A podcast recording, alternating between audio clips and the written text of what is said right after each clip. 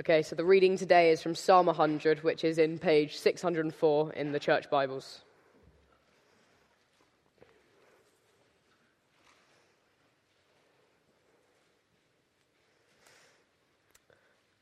Shout for joy to the Lord, all the earth. Worship the Lord with gladness. Come before him with joyful songs. Know that the Lord is God. It is he who made us, and we are his. We are his people, the sheep of his pasture. Enter his gates with thanksgiving and his courts with praise. Give thanks to him and praise his name. For the Lord is good and his love endures forever. His faithfulness continues through all generations.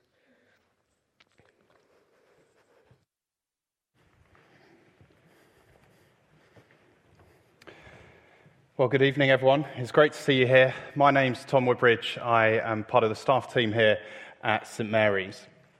And as Steve said at the beginning of the sermon, it, it really has been a week like no other, hasn't it?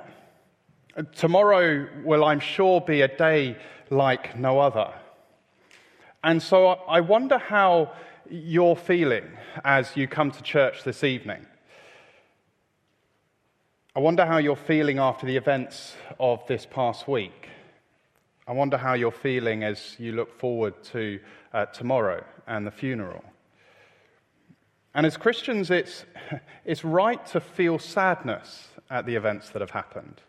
As, as Christians, it's it's right to grieve at the passing of our Queen Elizabeth. And so I wonder how you felt as the reading was read out, and as we're going to look at Psalm one hundred, I wonder how you felt that on a day like today, in a period that we're in, that we're going to take the time to look at a psalm which verse one says, "Shout for joy to the Lord."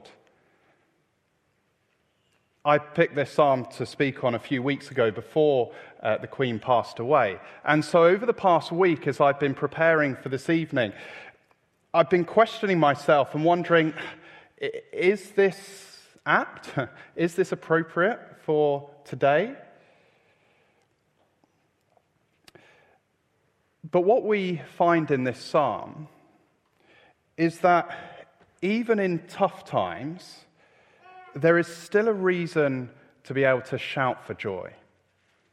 Even when there's tough times going on, there's still a reason to be able to worship the Lord with gladness. And so let's get into this psalm and see what those reasons are. We're going to look at two things.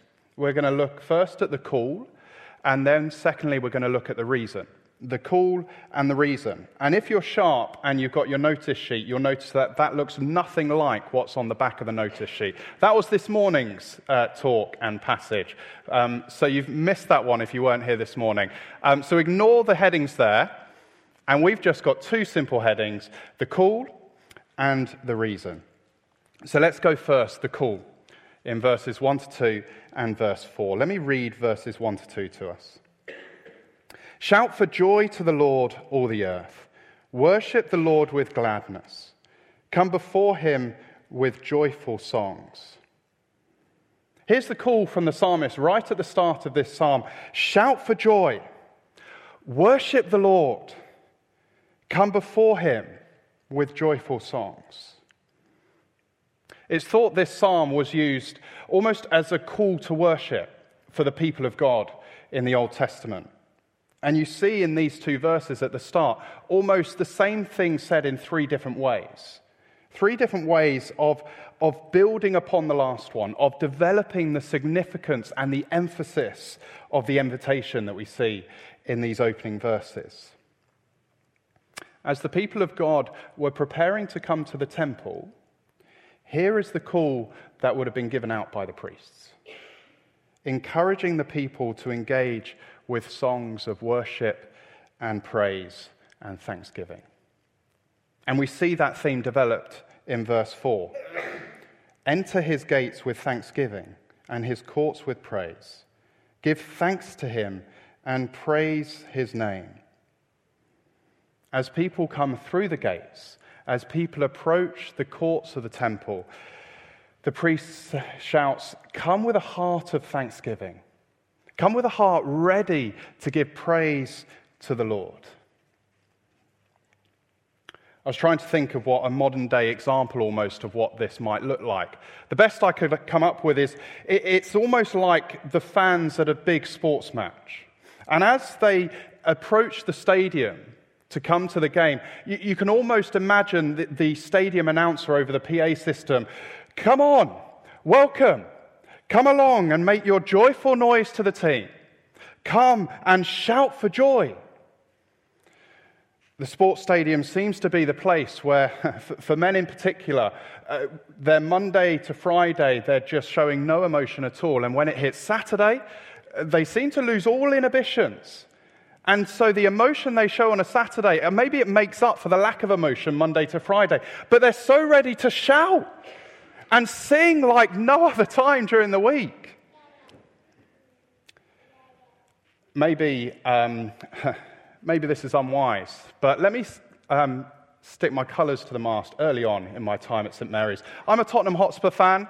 I don't know how that sits with some of you. It doesn't seem like a good reaction so far, so we'll see if this gets any better. But I am a Tottenham Hotspur fan. Uh, I grew up in North London, so I'm, I, I'm allowed to be. I grew up near the stadium, um, the white half of Tottenham Hotspur, the bet- of North London, the better half.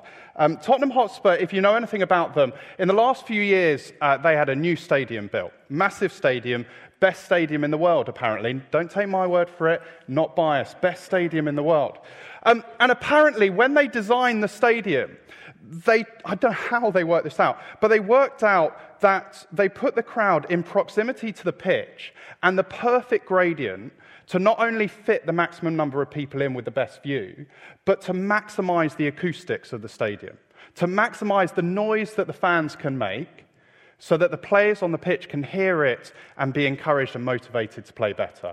I'll let you decide whether it works for Tottenham Hotspur, but that's what they tried to do. In fact, one of the um, tiers behind the goal is a single tier all the way up to the top, and it's been nicknamed the Wall of Noise.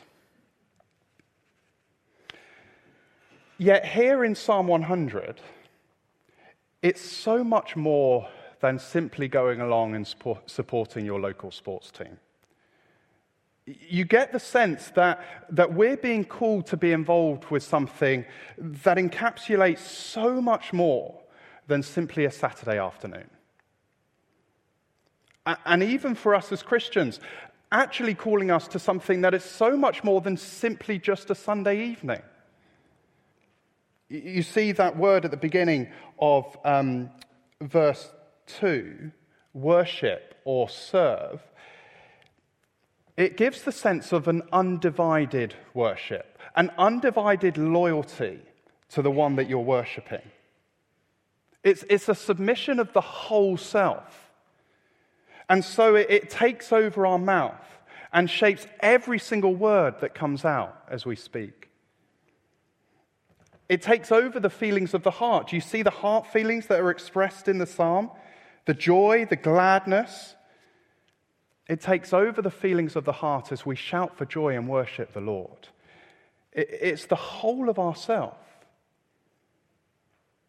And so it does extend to a Sunday, but it's not just a Sunday, but it extends throughout the whole week. And so in the New Testament, Romans twelve speaks of our worship involving our whole self, our whole entirety, and it involves all of the time, every minute of every day.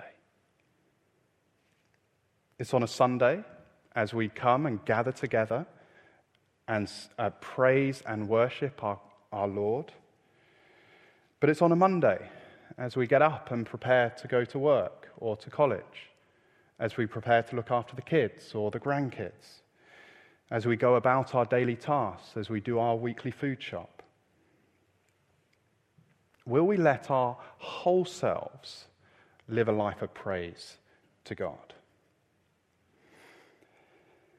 And yet, here's the challenge I find as I read these verses. It's all very well when I'm feeling good in my faith. It's all very well when I'm feeling close to God. And so I come on a Sunday, and I'm ready, and I'm wanting to praise and worship my King. And I go out through my life, and, and I'm, I'm wanting to give my life and live my life as a thanks to Him. But what about the times when it doesn't feel that way? Because the reality is, and I'm sure we all know this, and maybe even more so this week, the reality is that we don't always feel that way. Whether it's things that are going on in our own lives, that means that coming into church with a feeling of wanting to praise God is just the last feeling in the world right now. Or whether it's things going on in the world around us, or right now in our country in the past week and, and tomorrow's events, That, that means that these verses just feel so distant right now. Or, or I might even say feel appropriate, inappropriate even. I think it can help to uh, see the context that this psalm falls into. That this psalm, the Psalms, is, is one book, the Psalter, but it's actually made up of five collections of psalms. So the book of Psalms is made up of five books of psalms within it, if that makes sense. And the five books actually reflect different periods in Israel's history. And so books one and two are full of psalms of David, psalms of King David. They reflect the time when Israel had their king. Then you get to book three, and this reflects the period in Israel's history when they were in exile. The king is gone, the, con- the people have been moved to a separate country, a different country, and they're under foreign rule. And so, so many of the Psalms in book three reflect this. Their prayers crying out to God. Jump to book five, and it seems to reflect the people of Israel back in their own land, praising God for being returned to their own land. Here in Psalm one hundred, we're in book four.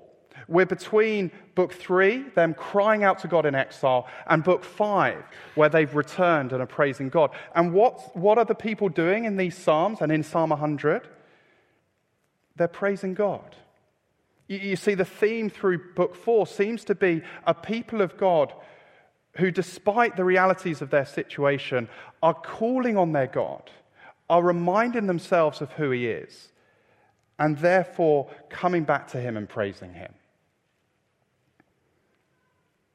How are the people of God in this situation able to sing these psalms in the, in the situation that they find themselves in? Well, because they remember who God is and what God has done for them. How are we able to come and praise and thank our Lord? How are we able to live lives of worship and thanks to the Lord? Well, in verses three and five, the psalmist gives us the reason. So let's have a look at the reason in verses three and five. Shout for joy, worship the Lord, the psalmist says. Why? What's our motivation? Well, because he is worthy of our praise and thanksgiving. Have a look at verse three. Know that the Lord is God. It is he who made us, and we are his. We are his people, the sheep of his pasture. Why is God worthy of our praise? Because he is the God who made us. It is God who made the eighty thousand miles of blood vessels running through your body right now. It is God who made the eight thousand taste buds that are on your tongue that help you to enjoy food. It's God who made the million gigabytes of storage that your brain can hold. I feel like I have nowhere near that amount right now. But it's the God who created it. It's God who created you, who, who knitted you together. All that we are is a wonderful gift from him. God created us. He is the reason behind our existence and our identity. And so as our Creator, we belong to him, the psalmist says. But it's not belonging to some abstract, uncaring deity. It's, it's not belonging to some distant, almost oppressive God. No, do you see the beautiful picture the psalmist gives us of, what, of who we belong to? We are his people, the sheep of his pasture. We are sheep who belong to our shepherd. A shepherd who doesn't just do whatever he wants with his sheep. No, a shepherd who cares for his sheep, who looks after his sheep. If you were here a couple of weeks ago as we looked at Psalm twenty-three, a shepherd who provides and protects his sheep. In fact, preparing for this evening, I found out that throughout the Bible, this sheep and shepherd metaphor is only ever used to speak of the people of God. Here is a picture of belonging. Belonging to a shepherd who loves and cares for his sheep. And you see this word "know" at the beginning of verse three. It's more than a, a superficial kind of objective, hey, hey, make sure you're aware of this kind of thing, kind of know.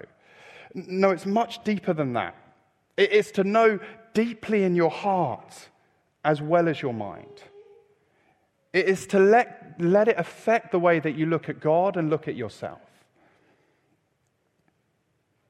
Is to deeply know and therefore to let it affect us that we are created by God. Listen to how one person has put this verse. He says, "Of course, we all know that we didn't make ourselves, but there is a big difference between those who merely intellectually affirm this, but continue to live as if they are the captain of their own ship, coming to God on their own initiative, relating to Him on basically level plane, and those who understand that not an atom in their bodies is either created or sustained except by God, who understand that not a second which they take breath is not a gift. Do you know that you are made by the Lord and therefore you belong to Him? Do you know that you belong to Him like a sheep belongs to its shepherd?" What difference does it make to know that we belong to our shepherd? Well, it's the difference between feeling like you belong to a God who, you, who you've got to work for and slave for just to avoid this God getting grouchy or grumpy with us. A, a God who feels distant and, and impersonal. A, a God who, who, for whom you've got to do all the running, compared to those who can peacefully follow their shepherd. A shepherd who has bought them, a shepherd who owns them, a shepherd who protects and provides for them, a shepherd who lays down his life for them. Which one sounds more attractive? It's a no-brainer, isn't it? Do you know your shepherd and therefore know that you are deeply loved and cared for? There's a motivation to praise and thank our God. And if that's not enough, then the psalmist gives us further motivation in verse five. Have a look down at verse five. "For the Lord is good, and his love endures forever. His faithfulness continues through all generations." The Lord is good. And this statement, good, it almost has dual meaning to it. It, it speaks of God's character. It is saying God in his very essence, his very being, he's goodness. Everything about him is good. And it also speaks of what he does. God is good because he does good things. And I wonder, I wonder in society today whether we may be in danger of, of losing the goodness of the word good. That we almost water the word good down. So, so we basically use it to explain anything that ranges from kind of average to amazing. Yet here, good is such a, a rich, deep statement for God that in fact in early Judaism, they felt it frowned upon to use the word to explain anything else, because nothing else compares. Do you see the danger? We use good to describe anything that's pretty much all right. And what happens? Our God becomes, oh, he's pretty much all right. No, God is good. And his love endures forever. Not love in, in, in terms of like a sentimental feeling. No, this is, this is covenant love. This is steadfast love. This is saving love. A, a love that makes a real difference to those who trust him. And this love endures forever. It cannot run out. his faithfulness, to the promises that he makes, to his people. It will never stop. Like many of us, I'm sure, over the past week, I've, as I've read some of the reactions and tributes to the Queen, I've, I've found them pretty overwhelming.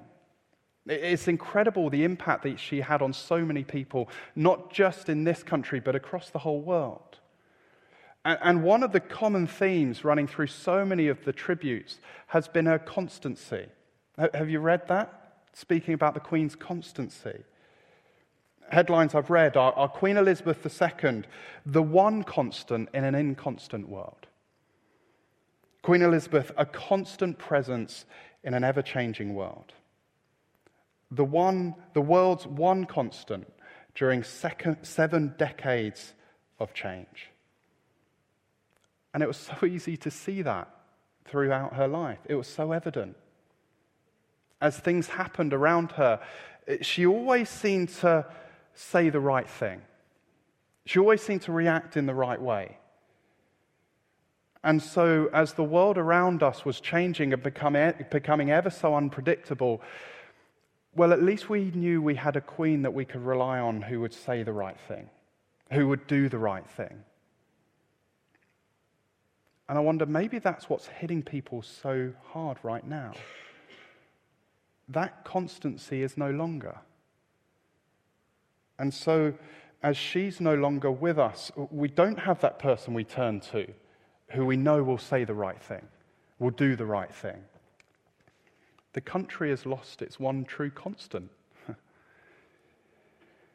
And yet, as Christians, as we mourn the passing of a queen, we mourn the passing of the queen who throughout her life wanted to point people to her one true king. A king who we see from these verses is, an, is truly a never-ending constant. For the Lord is good, and his love endures forever. His faithfulness continues through all generations. There is no end to God's goodness, God's love, God's faithfulness. How do we see this most perfectly, most beautifully? Well, in the shepherd laying down his life for his sheep.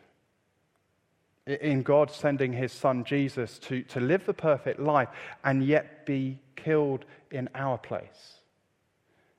Showing perfect love. Showing his goodness to us. And so as you look back and see the lengths that he's prepared to go for you, know that his faithfulness to you knows no end. He cannot let you go. As the psalmist in Psalm one thirty-nine sings, he will hold you fast. Here is the reason, the motivation for our praise. Here is what brings us the joy and the gladness spoken about in verses one and two.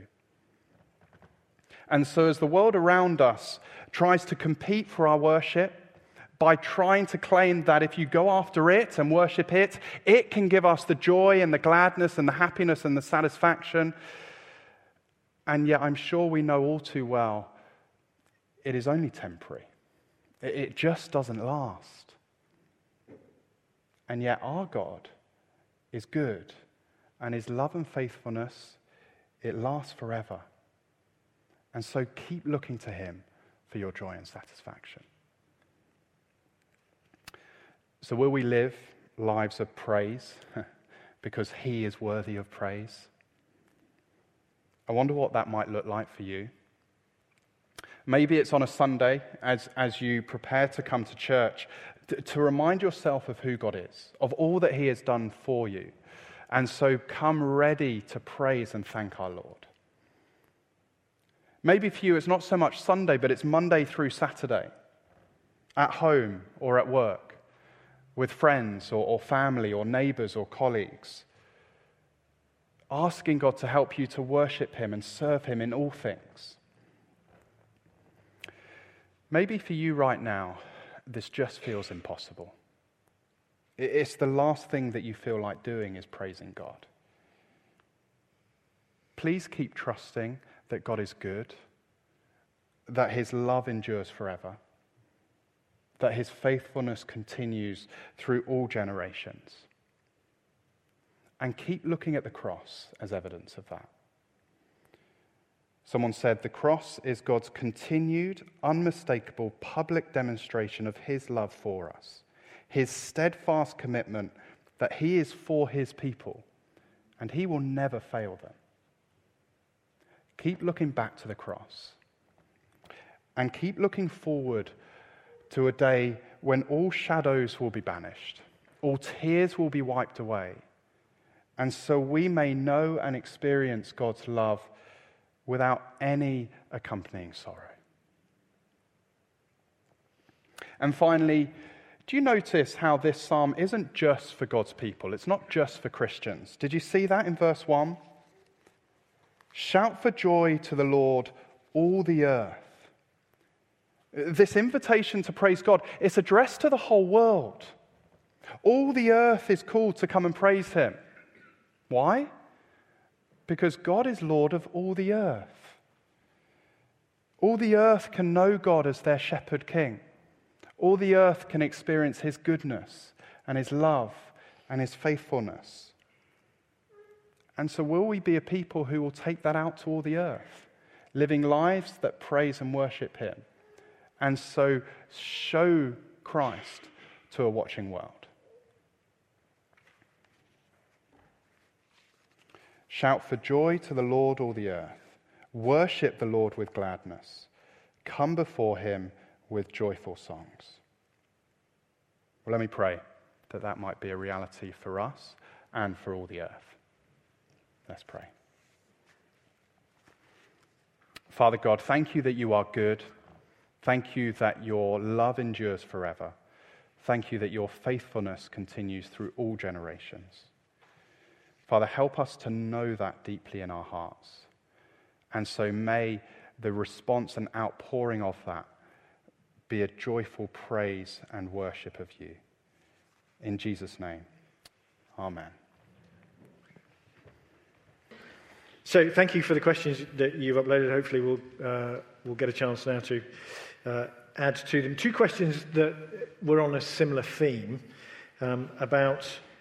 Uh, what does it mean for Christians to enter the gates of thanksgiving? Are we already inside or, or not? What does it mean to enter his gates and courts? Um, so so for, for us now in this situation. Yeah, great. Yeah, really good questions. I think whenever we come to the Bible and any Bible passage, um, two things that are really important to do is work out, right, as I read this, what does this mean in its original context? This obviously originally wasn't written for me or for us at Saint Mary's. It was written originally for the original hearers. What is that? What does that mean? Because that's really important to understand.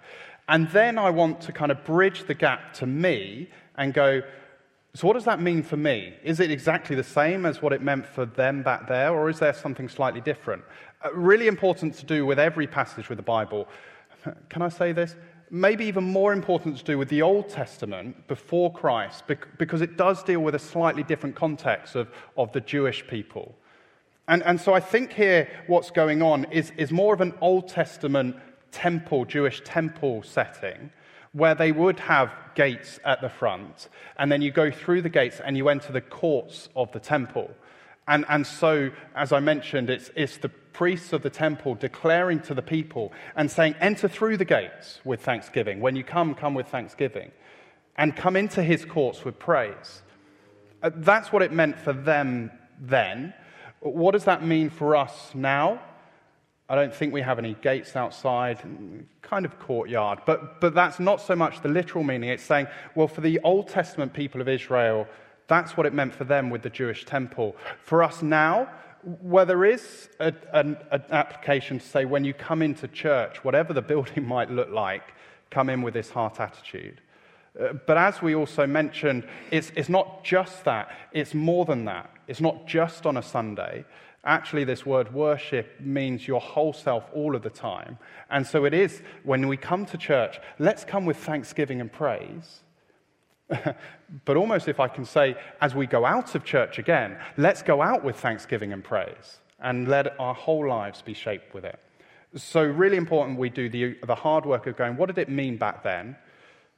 What does that mean for us today? And the slightly different context of us as Christians as we come to church and gather on a Sunday, but also as we go out with thanks and praise as well. Thanks, Woody. That's uh, that's really helpful.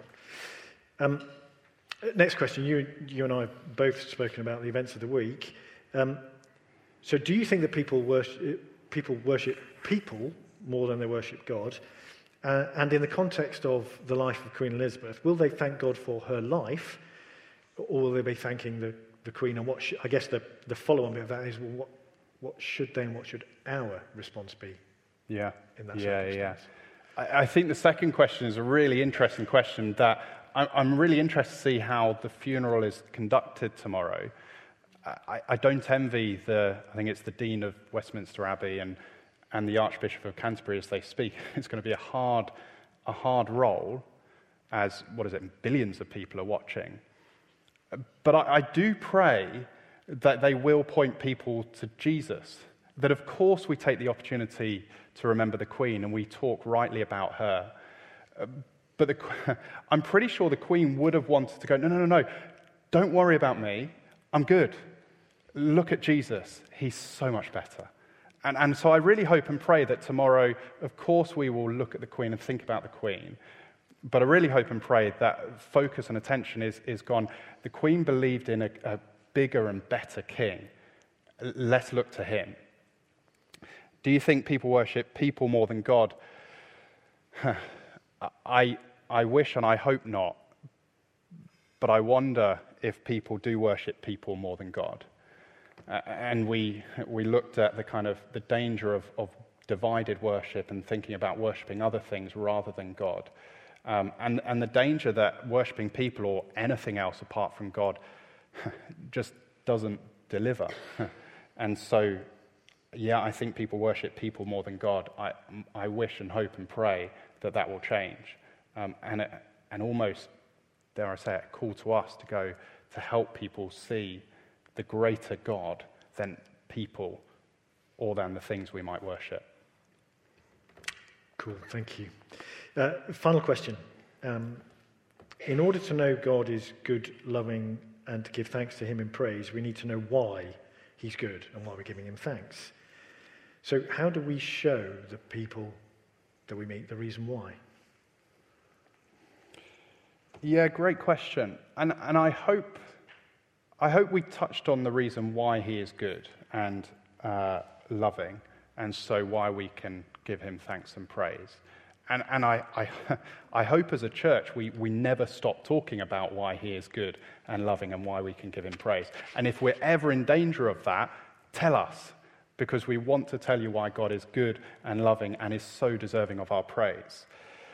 How do we show the people the reason why? Um, I want, I want God to change me so that the way I live my life amongst friends and family who aren't Christians, they might see a difference in me in the way that I live. So, a, a silly example, but some of you will know that um, we broke down about a month ago, and it took about a month for the car to be sorted out. My next-door neighbour um, was really, really helpful, loves cars, and, and he almost couldn't understand why we weren't more frustrated, why we weren't almost pulling our hair out and, and, and to the point of almost effing and blinding at the garage for not sorting it out. And I, I hope that he saw in me a contentedness that goes, yeah, it is really frustrating that we don't have a car. But at the end of the day, it doesn't matter. I have a peace about this situation because there is someone and something greater than just a car breaking down. And, and so I, I want to show in my lifestyle that God makes a difference in everything. I, I think my mind goes to something like the fruits of the Spirit in Galatians five. I, I want God to do a work in me so that as I live my life, and my prayer is that this would be true for all of us, as we live our lives, the fruits of the Spirit would display themselves. And so people go, there's something different about that person. I, I want to know why. And, and then hopefully the opportunity comes that they do say, what is it? Why did you not get angry at that at work? Why did you not flip out at college or whatever. And, and so we're able to give a reason for our hope. So we're able to say, because there is someone greater than my circumstances, and he is good, and he's loving, and I'd love to share him with, with you.